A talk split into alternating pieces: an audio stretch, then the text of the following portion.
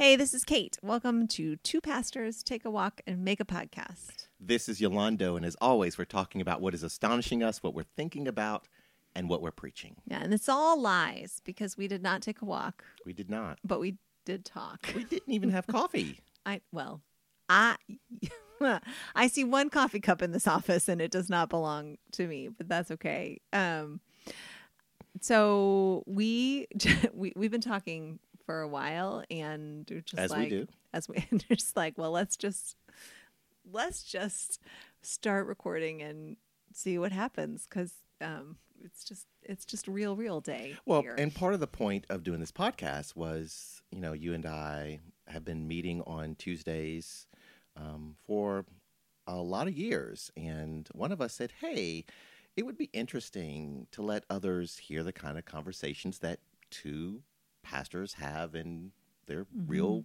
Mhm. friendship together. Mhm. Right? And I think, you know, w- this friendship and this practice of meeting once a week is a real spiritual discipline for me in just all of the fruitfulness and intentionality that that implies because it's a way of sort of returning to um, core values and foundational beliefs, which it's easy to get away from in the sort of um, urgency and chaos and um, crisis um, flow of ministry. You're just sort of responding to whatever floats before you and meeting whatever need is most pressing. Um, and so I think, you know, part of the practice has been we have really complementary visions for what the Lord is calling us to do in our particular branches of the body of Christ. And, you know, it is not helpful to sit around and complain about things that are hard. Um, but it is helpful and fruitful to have a place where you can be really honest about the challenges and just be reminded of like this is why like this is why we're having these experiences. This is why we are orienting ourselves in this way in response. And i mean kind of like you're not crazy. This is like this is what it looks like on the inside. And i think um you know we are so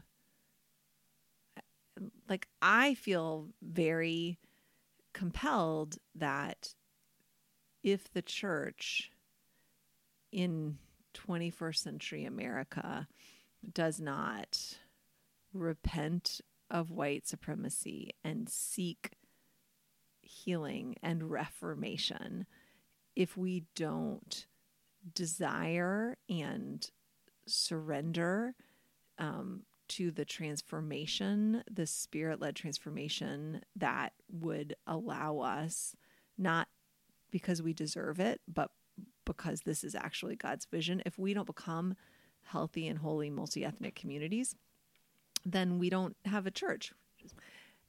And so we're really committed to that. And I think a lot of times in this podcast, we are trying to really authentically celebrate that everything that is good and life-giving about this work and that's that is really authentic and really true.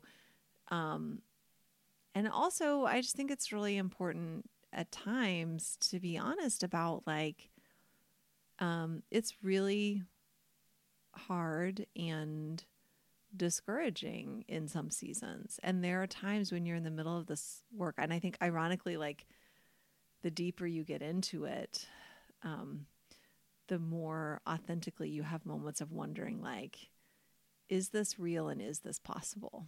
Um, and so you know that for for me right now and I like I don't I mean don't feel sorry for me. I don't feel sorry for me. I'm like ontologically good and um, God is good and I am you know my cup runs over and none of that has changed and I don't I'm I don't I'm still the happiest pastor I know. I still don't want to be anywhere else. And also, um, like this is just a really, really um, challenging and painful season, and that's okay. Um, and I think um, Andy Stanley has a saying that I think is really helpful that some situations in your church are not problems to be solved, they're tensions to be managed. And right now, we just have kind of, I would say, like five pots on the stove that have been sort of at a slow simmer. And now they're just all heavy boiling all at once. And um, that's real inconvenient.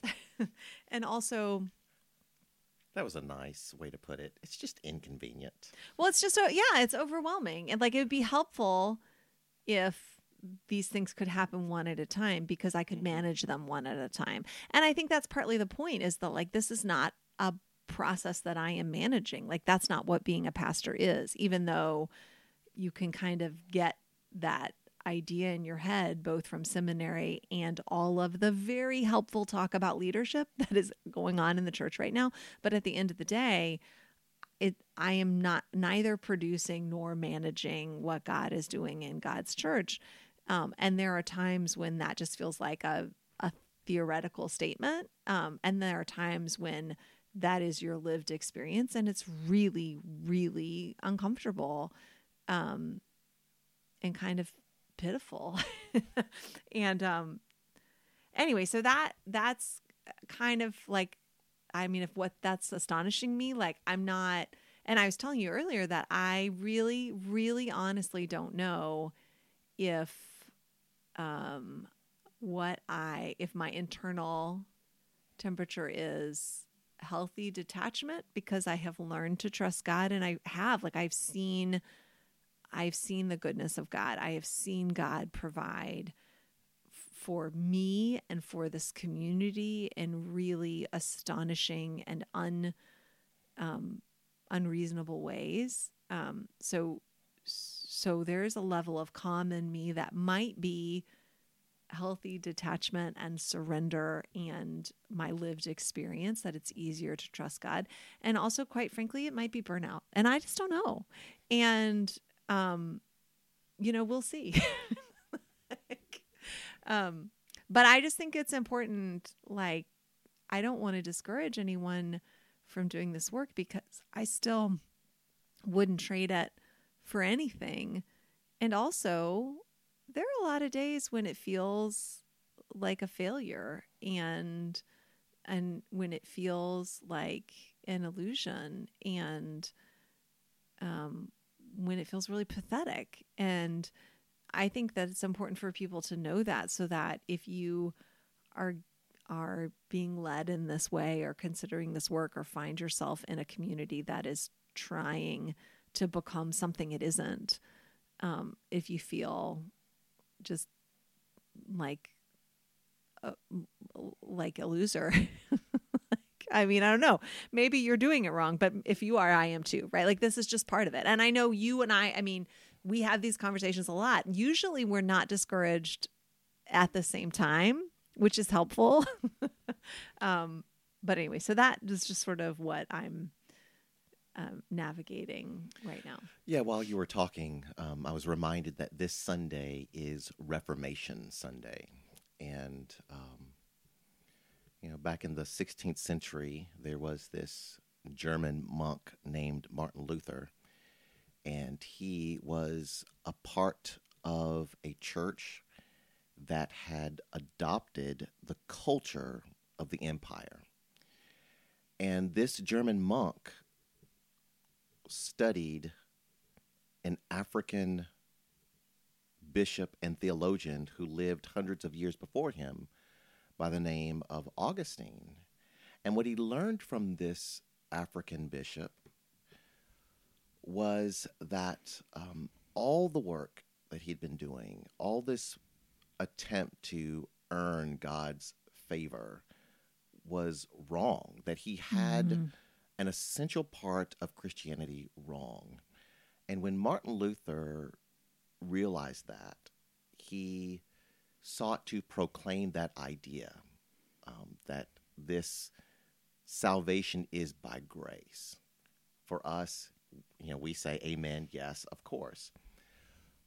But that idea was incredibly disruptive Mm-hmm. in a system, in a church, in an institution that had been entrapped, captured by the empire, by the culture of empire, uh, authoritarian, um, violence, military, Fear. um, fear, and proclaiming that that that simple idea caused a great deal of pain and disruption, um, Well, it, not only in the church but in Martin Luther's life. right. It threatened the status quo Yes. of the powers and principalities of the day. And for us, the simple idea that we're seeking not only to proclaim but to live into is that God, through Christ, is bringing all people together, mm-hmm. which means that white supremacy is a lie. Mm-hmm. And inasmuch as our lives, the church, the city we live in, the country we live in is built on white supremacy, the simple idea that Christ is bringing all people together, reconciling them into one family, that simple idea is disruptive. And it means mm-hmm. it is going to bring pain into the lives of those who seek to live into it. Right. And I think, like, yes, I think almost, I- mean, I'm sure there are people who would argue, but I think most people of faith would say, like, yes, white supremacy is bad. I recognize that. Like, no problem. It, most people who are white would say, um because i see it all the time. I mean not in my community but i mean i i watch people interact on social media and really wrestle with some of these issues. And i see well-meaning white people all the time just be like and white supremacy is gone and it is over and why are we still talking about this? And i think so so to be able to say look what what we need to recognize is one there is deep division and pain between races in this country and that either matters to you or it doesn't right? And so for a lot of white people it doesn't matter to them. And real talk to a lot of black people and people of color right? Does justice matter? Yes. Do we need systems that don't crush us? Yes.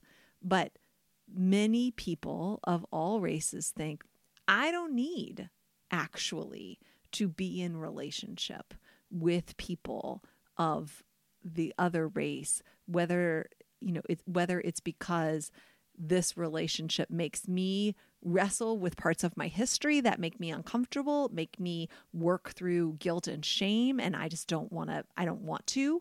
Or you know I think it's sort of the big unexamined myth in white culture that integration happened because black people and people of color wanted to be in relationships with white people like we that black people and people of color wanted their children to have the privilege of having white friends and white teachers. And i think white people really need to recognize it was never ever ever about that for the majority of black people and people of color and the fact that we think that is a really um insidious manifestation of white supremacy that we think, oh, we're so wonderful. Everyone wanted to be in relationship with us, even though at the time, white culture was literally sicking dogs on black children, right? It was not my it was not Martin Luther King saying my black children's lives will be incomplete unless they have white friends. It was Martin Luther King and other civil rights leaders saying I do separate and is not equal.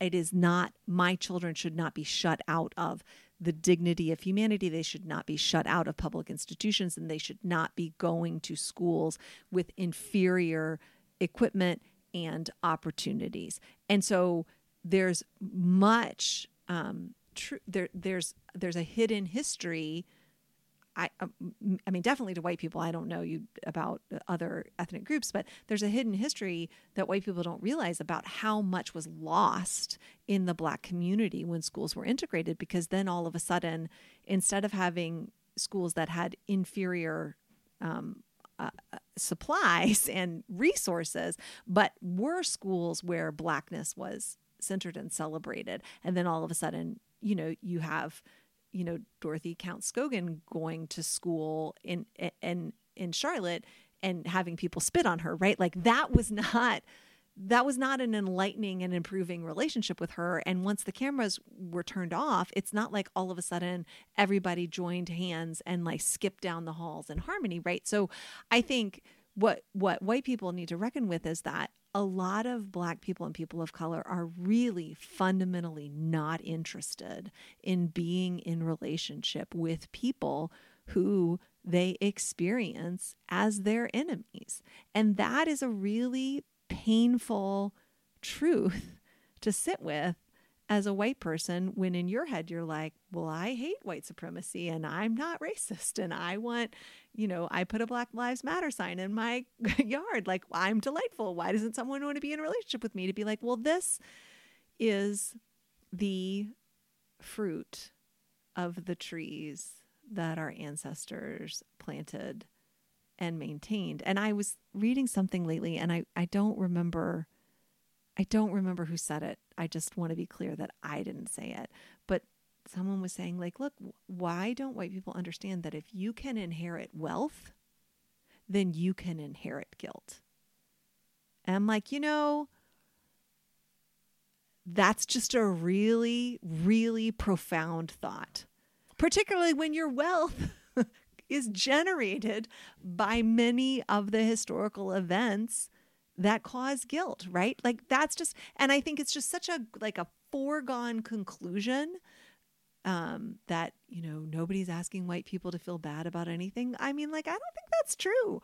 I think that there are a lot of people who would say and and in fact, you know, before we can talk about and this is not I didn't say this either, but I don't want to share who said it in case they don't want it to be said. But like before we can talk about reparations, we need to talk about repentance. And part of repentance is actually grieving what happened and grieving what continues to happen. And so this idea that like nobody wants anybody to feel bad about anything, like, I mean, come on. If somebody murdered your child before you could even think about healing, forgiving, you would want them to actually express more than excuses, but actual pain about that. And so I just think like this is the challenge of a multi ethnic community. Like, on the one hand, theoretically, it just sounds like, oh, of course, everyone would want that. Like, of course. And I think theologically, scripturally, Jesus is a reconciler. And the healing of enmity is a part of the manifestation of the glory of God. So it is central. But just to recognize that not everybody wants that. And as a white person, to sit with the reality of like, for good reason. And and I think a lot of times we walk into these communities like, isn't it wonderful that we're here? or isn't it wonderful that quote we are willing to to quote share quote our institution or tradition or whatever and like no. And so i think what's hard is as you continue to live this out you just recognize like there's real deep pain and division and it can only be healed by Christ and we're really vulnerable to that. And i think it's important to be in a community where you experience that pain. It doesn't harm you to experience that pain. It actually helps, I think, wake you up. But it's hard. And if you were in a community that wasn't constantly navigating all of that, you would probably feel more connected and more secure um, and more unconditionally loved than you feel in a multi ethnic community. And the irony is, people are actually generously giving so much more of themselves and risking so much more to give you what they are willing to give you but you experience it sometimes as as less than and it's just all part of the real struggle of being a community and certainly like when you read um you know the letters in the new testament like this work of overcoming divisive identities and enmity and healing like it's very very very offensive work. Not just not just to people who currently hold power and privilege but also to people who experience oppression and um, suffering in these systems yeah, as black people navigate the society in general and church in particular, especially um, predominantly white churches, I think whether it's conscious or subconscious, maybe a little bit of both, um, I, I think the question is often, it's regularly, is this safe? Is this person safe? Is this environment safe? And to what degree is it safe? Because there there's a a kind of safe that says, um, I can trust you not to do certain racist things, but you'll probably you'll probably say something or what something will happen that will be offensive or rub me the wrong way. That's one level of safe. Another level of safe is, you know, um, or, or or not being safe it's you know I, I feel like my my being is is threatened. And so as black people navigate the church um, and that's the question i'm wondering if you could share um, if there's a if there's a corresponding question that white people are asking because i, I think we I, I think it may surprise white people to mm-hmm. know or think that African Americans are asking, okay, are, are you a safe person? Are you are you safe enough for me to um, not only have a conversation with, but be vulnerable with? Mm-hmm. H- how safe are you? Mm-hmm. Um, I think for me, and this might be more of a Kate Murphy thing than a white person thing. Um, obviously, not all white people are the same. JK.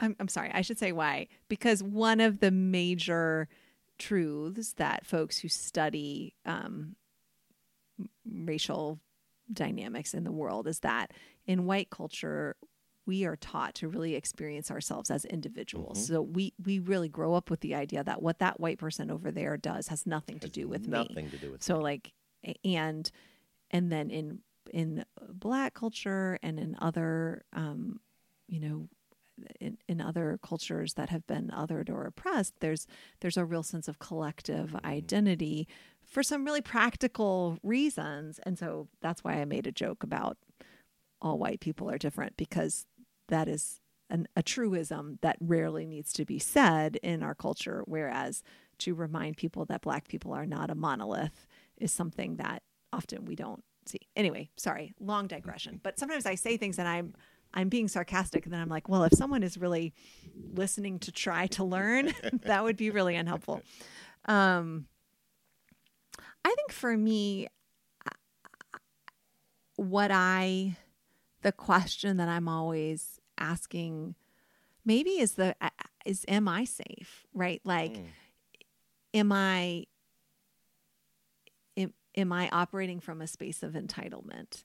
Am I is it okay to be honest in this space? Will I harm um, you know, I mean, I think the truth is, you know, people talk about racism and white supremacy of it's it's rain and we're all getting wet. And so I think just to sort of I, I have this awareness that um, not only sort of the culture that I um, in in embody or have been shaped by, but also just like literally my my physical body is um, emblematic of of systems and historical truths and you know so i think you know the the thing about a christian community that is really beautiful is um you know is shalom right? Is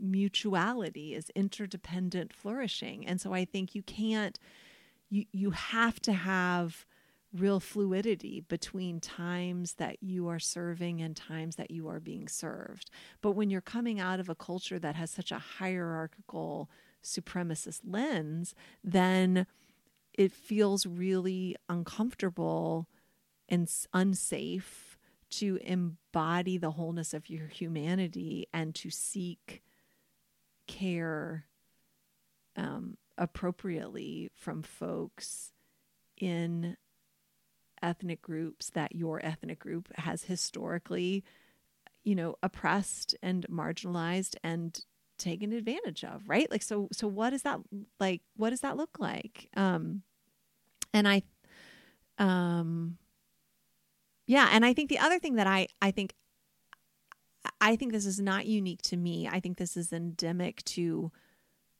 our American culture, but I also think that people who who study white supremacy as a culture would say this is a a part of it.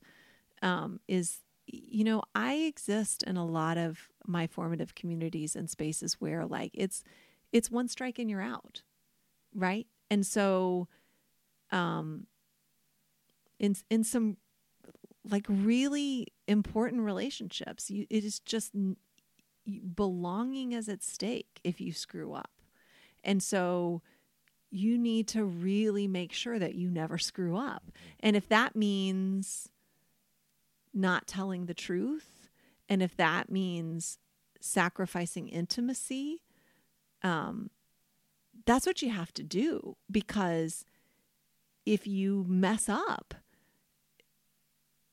and, and there's uncomfortable emotions that arise out of your mess up, um, some systems can't handle that. And so it will all get funneled through anger and the way that, you know, um, the, the, the cost will be I won't be in relationship with you. So if you take that and then add to it uh, that same idea uh, in in relation to just religious people in general, mm-hmm. right? You, if you mess up, if you um, I don't know, do something immoral in, in some communities, like, okay, you're out, you right. messed up. You put that with um, uh, navigating race and ethnicity, you can begin to see how challenging it is right. to to lead, be a part of, be authentically yourself in a multi ethnic community. Mm-hmm.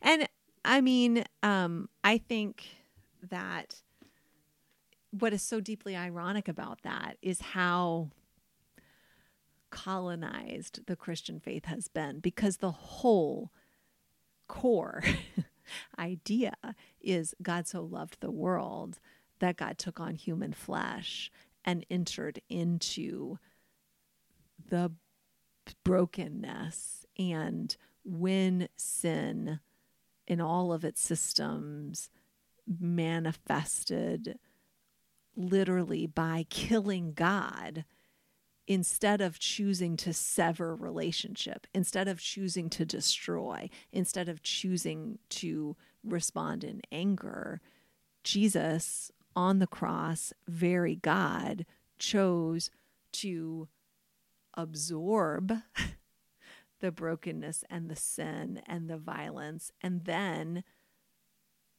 re- not return it but release righteous you know blood righteousness that would redeem and cure and heal so that the relationship could be restored and so we as people of Christ are supposed to understand that the glory of God is made manifest not in rejecting people who sin and not in labeling them as, well, that's who you are now. You are now the worst that you've ever done and the worst that you are right? The the way of the glory of god is there is healing there is redemption there is transformation and it doesn't come through rejection. Now it comes through truth right? It comes with cost but god doesn't throw people away like garbage. God gives god's own glory to heal the woundedness of the world. So, how deeply ironic is it that we as Christian communities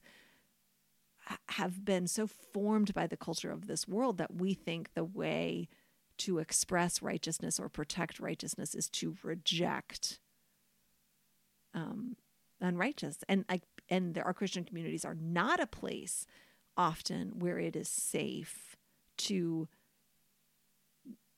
mess up like and I, and our christian communities aren't aren't supposed to be a place where, that condones sin but it is supposed to be a place where one who sins can sin and receive um, a path to restoration and repentance and repair. And i think you know that's just deeply countercultural.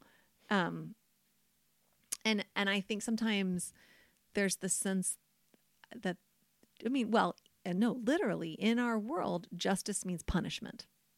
Like that's what it means. Mm-hmm. If someone is convicted of a crime, our what we call when we say I want to get justice for whatever situation or for whatever person, justice means I need the other person to be punished. That's what our human secular culture calls justice. And and justice in the Lord's eyes is shalom, is restoration, is mutual flourishing. And that's offensive in this world because we want to punish the guilty. Like that's as high as our moral imaginations go because we have not seen the cross. Well, you said a moment ago that what Jesus did on the cross was absorb mm-hmm. pain, absorb sin, absorb it. And that leads a lot of people to conclude, well, if Jesus has absorbed everything, then everyone else needs, you just need to get over it. Right. Right. And, um, but we need to take that in a different direction to mean, therefore, as a follower of Christ, there are things that, in order to be faithful to Him, to walk this way of Jesus, this way of the cross, I need to absorb. I can absorb with the help of the Holy Spirit um, for um, for Black people and other ethnic minorities. I think it means if you're going to be a part of a multi-ethnic community, there are times you, you just got to know there are going to be some things that are said that are done that will cause pain. Um, if you're white, you're you're, you're going to have to deal with the guilt of ancestors. There, there is a pain to be absorbed that is um, healthy and holy, I mean, you can. Yeah. You, you don't want to take it too far. You don't want to say, okay, therefore, therefore, white people, you now need to see yourself as trash because of this guilt. Therefore, black people, now you just you just need to take everything right. And, right? Um, you you don't want to take it to that end, but to expect that we're going to be in community together, and there not be any pain, that right. there not be any um, that that we don't experience the division that is all mm-hmm. around us and have to work through it that we don't experience the enemy of our souls finding a way to bring disruption mm-hmm. in our relationships um, i mean we're we're just really that's naive make, that's make believe land right? right? and and there's no glorifying god in in pretend so i mean i think the reality is this is about can we really love each other. Mm-hmm. And so I think like to say absorb does not mean to condone. What it Correct. does mean is like emotional labor, right? Mm-hmm. Like so if you and that's what's just un, unfair and there's no anybody who tells you that the way of cross is fair the way of the cross is fair is lying to you right what is unfair is that absorbing the pain doesn't mean ignoring it doesn't mean pretending it's okay it does mean telling the truth about that in in certain ways that will be costly and will you know create conflict and will require emotional labor and i understand that nobody deserves that labor but we don't deserve what Christ has done with us. And so I think that's the idea of like, look, the incarnation is both a, a one and done. You know, Jesus was born in flesh in first century Palestine, and also an ongoing reality of the church as the body of Christ. To say, like, the way of Christ is to want to pick up the cross, which means to to desire the shalom restoration of the world and to accept that the way that happened in Christ is the way that still happens. And so to choose freely emotional labor for the sake of the our own transformation and the transformation of our our brothers and sisters like that is the way of Christ. So I think like for a long time it's been like oh well on the cross Jesus fixed this and now it's done and why get over it. No, on the cross, Jesus showed us the terribly offensive stumbling block scandal of the way that God transformed and finished this enmity. And there is no other way. And we don't, I mean, I feel like if people are like, yeah, I'm not signing up for that, I'm like, well, I, I'm glad you see it. Like that tells me you see it. Yeah. Um, and it's very costly. It is obviously very costly. Like the death of God is what the healing of the nations is what God was willing to pay. And I'm not saying anybody else should be willing to pay it. I'm just saying that is what God was willing to pay. And and for a a life, a cruciform shaped life, that's what we are signing up for. And don't don't sign up for it if you don't believe in it. Yeah, there's a, a place where the Apostle Paul says, I want to know Christ in the power of his resurrection. And we often stop there. But he says, I want to know Christ in the power of his resurrection and in the fellowship of his suffering. Mm-hmm. Mm-hmm. And I just recognize that it's hard to talk about those things because they were blasphemed and weaponized by the enemy of our souls. And so for a long time, those verses have been used to condone and like faux sanctify oppression and injustice. And that's not, I mean, that's just blasphemous. Um, what they were meant to do was show us how to throw off those power and principalities. Like everything is passing away everything is passing away.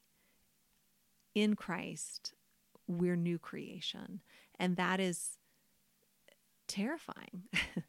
um, and I think, you know, you really see it in a commu- in communities like ours because they're just not possible outside of the resurrection of Christ. And so a lot of times they just don't feel possible. yeah, and I think also what we're saying to people is that um, you, you got to lose the expectation that if you're going to be a part of a multi ethnic Christian community, that you um, arrive at some place where difficult issues stop coming up. That once you declare, yes, we love one another, there's my brother so and so, my sister so and so, and we have this relationship, do not be um, fooled by a thinking that says um, everything is is happy, happy, happy, joy, joy now, and because when those difficult issues come up, they may be so uh, disorienting to you that you think, oh, well, this just isn't possible. Right. And this so, can't be Jesus. Right. Jesus couldn't want me to feel like this. Exactly. and I, I think we know that in healthy families, people get to be real. And so, in healthy families, people can be sad. In healthy families, people can be angry. In healthy families, people can be disappointed. In healthy families, there can be ebbs and flows in relationship, right? In healthy families, there's not um, emotional manipulation, right? So, people can say, I need some space. People can say, I'm willing to be intimate with you in this way in this season and not in the next season, right? So I think we, I, I mean, I think we, we have a lot of, um, you know, a lot of ways that the culture has warped our understanding of what a healthy family looks like. But I think broadly people would recognize that. And so to recognize like churches have to be the same way. Like we have to be able to tell the truth about our actual lived experiences to one another and um you know i mean it comes up over and over again like i've been reading colossians a lot lately and it's just like paul flat out says like stop lying to each other and i don't think that always means like oh i didn't eat your yogurt that was in the fridge i think it means like no i'm hurt like you said this and How i'm are hurt you? Oh, I'm fine. right or Does like that bother you? No, I'm fine. right like like taking the risk and and we're reading through the sermon on the mount and you know jesus says if you're making an offering at the altar and you realize you have something against your brother or your brother has something against you like leave your offering and go to your brother. Like you got to fix that because jesus is a reconciler. Like that's what you're worshiping. So if you're not interested in reconciliation like i understand. Um, but also Jesus is unapologetically. And so, in a community that's really committed to Jesus, there's not going to be less conflict, there's going to be more because we're going to be actually honest with each other. And that is not going to be harmful, but it will be painful sometimes. Yeah, early on in um, our marriage, whenever my spouse came to me and said something like, We need to talk, immediately defensive, immediately thoughts of, Oh my, I must be a terrible husband. I've done something wrong. It's awful, awful, awful. Let's now practice avoidance. Uh, if avoidance doesn't work, well, I'll just get really irritated and angry. Anything than to have this conversation. And it took me a long time, an embarrassingly long time, to realize that if I would just lean into it, then on the other side, we would be better. I mean, it, it, mm-hmm. it, that's just true. And I think it's the same thing when it comes to dealing with multi ethnic relationships. When something comes up, your fight or flight response is going to kick in, and you have to deactivate that and lean into it because on the other side, you will have a better relationship, a better friendship. You'll have more intimacy. You'll grow. Every the Holy Spirit will use it to grow mm-hmm. everyone in it. But it is that's just hard to do. Right. And I think like that, those kind of like we need to talk conversations are what they threaten is an illusion, right? Like whatever is happening is already happening. It's already mm-hmm. real. It's just that one person doesn't know it. And so I think which what what is going to be disrupted is the illusion, but we're not seeking illusions. We're seeking truth, right? We are seeking the kind of community that is so centered in the Holy Spirit that the world looks and says, "See how they love one another." Mm-hmm. And that And if you do that long enough, you learn it's safe. yes, that's exactly what I was going to say. Mm-hmm. Then you start to see truly this is safe. hmm That and like God can handle our conflicts. God, there is a mechanism to handle sin. Like that that is what the cross is for. But if we are still thinking that really if people really knew us they wouldn't love us, then we have to like protect ourselves at all costs from play a role. right. And like if that if that and so i just um anyway i just it's a um it's been a really intense couple weeks and it has been painful. And i you know know that it's hard because i'm having trouble sleeping at night. And that's just sort of my indicator of um and and all of that is okay because this really is um, i think about repairing the ontological brokenness of the world. And so i expect it to be hard. And i know that there are places where we could go and live in illusions and feel comfortable but it but it wouldn't be real. And eventually that house built on sand would all crash down and what we are doing now is the harder work of building on the rock and that jars your teeth a lot of times so Um, that's it. That's all I have to say. Except that I'm ironically preaching the next section of the Sermon on the Mount, which is Jesus saying, like, consider the birds of the air, consider the lilies of the field. That's great. Do not worry about tomorrow. And I'm like, I mean, I get it. and I agree with it. And in some seasons, I'm really like jiving with that. And in other seasons, when things are really hard and painful, to walk that out feels like malpractice, Mm. right? I mean, it really feels just like a dere- dereliction of duty. Wow. so, um, you know, either Jesus is going to be sufficient, either the Holy Spirit is going to show up and make a way and bear fruit, or we're in trouble. We're in trouble. And it's beyond my pay grade. Listen, that reminds me. On Sunday, we had um, an elder from the Grove preach, yes. Nicole, Yes. and um, Nicole um, preached a few verses from the book of Genesis, uh, chapter two, where God created everything and then God rested, and yeah. um, and so her sermon was entitled "Are You Ready for Rest?" And um, so she preached this fantastic sermon um, about the need to trust God enough to actually rest.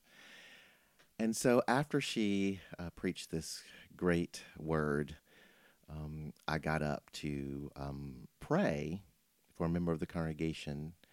And as I turned to, I was sitting on the front row, and I got up and I turned to the congregation, the face to congregation, and was um, introducing what we were about to do. A member of the church named Margaret Westmoreland was point, like literally, her hand was up in the air, pointing at me, and she was mouthing the words, "That sermon was for you." like no Oh, joke. Man. And listen, listen, Yeah. she didn't do it just once. Like I'm a, and she's over and over again. That sermon was for you. That Yeah. sermon was for you. That sermon was for you. And um, you know, I couldn't disagree. And it just reminds me that you know, as we you know walk through this difficult season, as we deal with things that surprise and disorient us, you know, this call to rest really is. It's it's very radical. This this Mhm. this um, truth that God supplies the power, God Mhm. does the work. Um, that I, I am not the end all be all. I'm surprised. I'm surprised at how much I try to be A Ho- superhero. yeah, Holy Spirit Junior, because my I I I walk softly in this world. I I I have a soft touch, and so I'm surprised when someone holds up a mirror, and I see how what what a grip I can have on on the church and situation in such a way that suggests I'm going to do this. I'm I'm going to put this thing on my back and I'm going to Mhm. I'm just going to tough it out. Mhm. I do that much more than I would like to admit, but it is Mhm. true. And as she was pointing at me going, "This sermon is for you." I was like, "You know what? You are exactly right." I mean, I think it's just so interesting. Like the most subversive and radical thing we can do in the context of our communities is is is unapologetically practice our humanity, right? Like the yoke is easy, the burden is light. We are limited, and those limitations aren't a curse, they're a gift. Like fundamentally, when we said yes to the Lord, what we said is, not my will, but your will be done. What we said is, I see what you did on the cross. I trust that that you are continuing to manifest the kingdom in the midst of my life right now, our communal life right now. Like not just someday when I die, although there is certainly a eternal post death element to the promise, but that you are the kingdom of God is in our midst. The kingdom of heaven is in our midst right now. And that is what you are doing. And I am just saying, hey, whatever you're up to, I want to be a part of it. And so maybe for a season that looks like pastoring a church. And then maybe that beautiful thing withers and dies and its season is over. And that does nothing to um, threaten the kingdom of heaven if what we believe in is Christ. Now, if we believe that Christ is the Red Bull that gives us wings, then these gifts that God has given us, if they don't last, you know, it's a house of cards and it all falls down. But but if what I'm saying is, look, I, I surrender all, that's not a song I'm singing. That is a life I'm trying to live, and it's a huge risk. It's a huge risk because if Christ is not raised from the dead, then we are most to be pitied, right? And and that if if it's not, you know, and I and I heard, I mean, I remember people saying this or hearing this earlier and just like really not understanding it that like if your life does not not make sense unless Jesus is risen, then you're not following the Lord. That's really good. And I, I used to not, I used to really not understand that to say, like, well, but the way of the Lord is justice, and the way of the Lord is kindness, and the way of the Lord is, you know, compassion, and the way of the Lord is mercy. And like, honestly, even if Jesus isn't risen, those things make sense, right? And, but to say, like, no, if you're really saying, I believe, God, that you ha- have done something definitive on the cross. And so, what I am doing now is betting the one life I appear to have that that is the case. And so, I am not going to sort of extract moral principles from the example of your life and apply them in my life in ways that seem good and profitable in my eyes. But I'm really saying, um, you know, I am willing to fail. I am willing to lose. I am willing to look like a fool. I am willing to be pathetic because I think the values and the systems and the institution of this world are ultimately illusions. Some of them are bad illusions, and some of them are just like dim illusions of the full goodness and glory of God. And and you know, if you if that's what you're saying, then you are at times in your life going to be visibly bearing fruit. And at times in your life, you're going to look pathetic because Jesus certainly looked pathetic. And at times in your life, you will have a crisis of doubt. Mm-hmm. Am I a fool? Mm-hmm. And do I have this right? Because I'm betting everything on mm-hmm. this. And if you don't have those crisis of doubt occasionally, you may not be risking as much as you think. You you might not, right? And I think like that is again like when I was 22, you're reading about the dark night of the soul, and you're like, yeah, I just think it's too bad you didn't have Zoloft. Like I just think if I didn't have indoor plumbing, I would have some dark nights of the soul too. But like when you're saying this is normative for all Christians, I'm like, bet me. Like, this is not going to be me. and you get a little further in and you're like, oh, oh, oh. like, um, okay, I, I get it. And um, anyway, I guess like if all of this seems like angels dancing on the head of a pen, um, cool. I'm glad for you.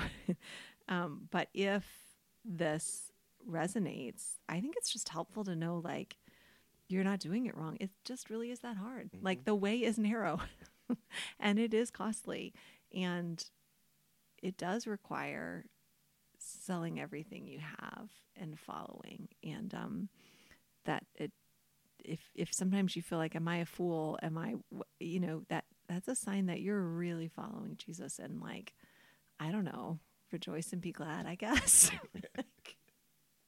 it is the way the truth and the life and and i suppose and then i really will stop talking i think what's helpful in the other part of the passage that we're preaching this sunday is jesus is like look if your eye is good if your seeing is good your life you're, you're going to be great and if your treasure is right you're going to be great. And if you have the right master, you're going to be great. And I think the reality is like that seeing the Christ and the seeing the cross and the message of the cross and valuing it and storing up treasure there and allowing Christ to be your master like that is I think the the way to legitimate like to not legit to real health and abundant life. And the other ways look good, but they actually lead to death. And that's what Jesus is saying. But if your eye is not good, then the light that is in you is darkness and that's not going to work out for you in the long run although in the short run whatever. And if you're storing up if you are storing up treasure on earth it does have some value. It's just that ultimately it doesn't do what it said it would do. You don't get from it the value that it mm-hmm. said that it had. And if your master is wealth or the institutions of these world it's it's it's not that they won't that won't ever look good. It's not that that won't ever look profitable. It's just that at the end of the day these things will enslave you and Christ will free you. And that's just you know a thing we discover. And sometimes we discover it by being the prodigal son and being like give me my inheritance. I am out. And just recognizing like oh I really don't want to be here. Like, this did not get me where I wanted to go. Like, I want to go home because I see now that actually that's where real life is. Like, I don't have any doubt of where real life is. I don't have any, um, I don't want to turn back. I just want to acknowledge that it's hard.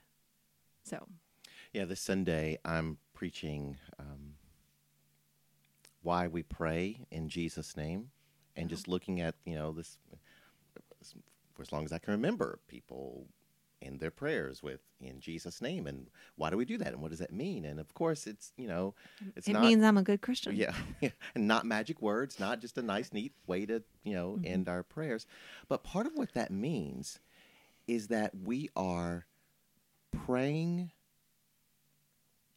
in submission to the way of Jesus. Mm-hmm. And I, I'm I'm I'm sitting with that and asking, you know, how how many of my prayers are really about um, me, right? My comfort, my way, my way, my will, my will. Yes. Um, right. I mean, when you say whatever you ask for in my name, that means there are things you can't ask for in the name of Jesus, right? Like there are things that the name of Jesus will not rest upon. And so we're like, oh, I get to be an NBA star as long as I yes. ask and put in Jesus' name at the end. And, and, that's not what it means. And it, and it cuts both ways. So on the one hand, this is incredible comfort and mm-hmm. encouragement because if if I am walking in the way of Jesus, then it means that in many ways I will pray in the way of Jesus. And he says, I will hear you and I will answer you.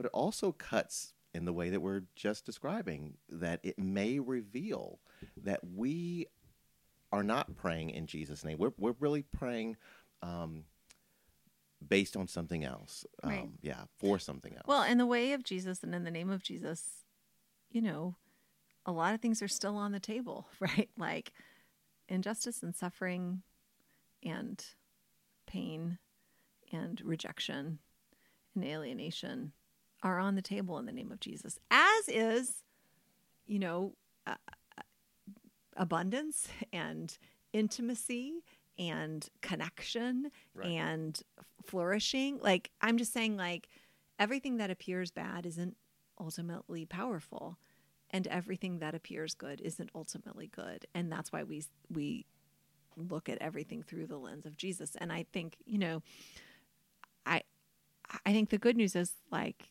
we're we're allowed to be growing. And so we we have you know we're on the journey that we're on. We have the faith that the lord has given us and we have the time that the lord has given us. And you know um, we're we're allowed to still be learning. Like we have all the time in the world. We don't have to arrive. We get to be mm. on the way. So we should stop talking. He he laughs but he nods. Right. I just wanted everyone to know that. Um well um, to be meta about it, if you're still listening, we're glad you're still listening. Yes, we are. and we, um, I just want to say, if you want to find out more about what God is doing at God's church, Derita Presbyterian Church, you should go to their website, which someday I won't have to write down. But right now, still, it's deritachurch.faithlifesites.com. That's sites with an S. Um, and you should um, go on over to Derita Church on a Sunday morning at 11 o'clock and check it out.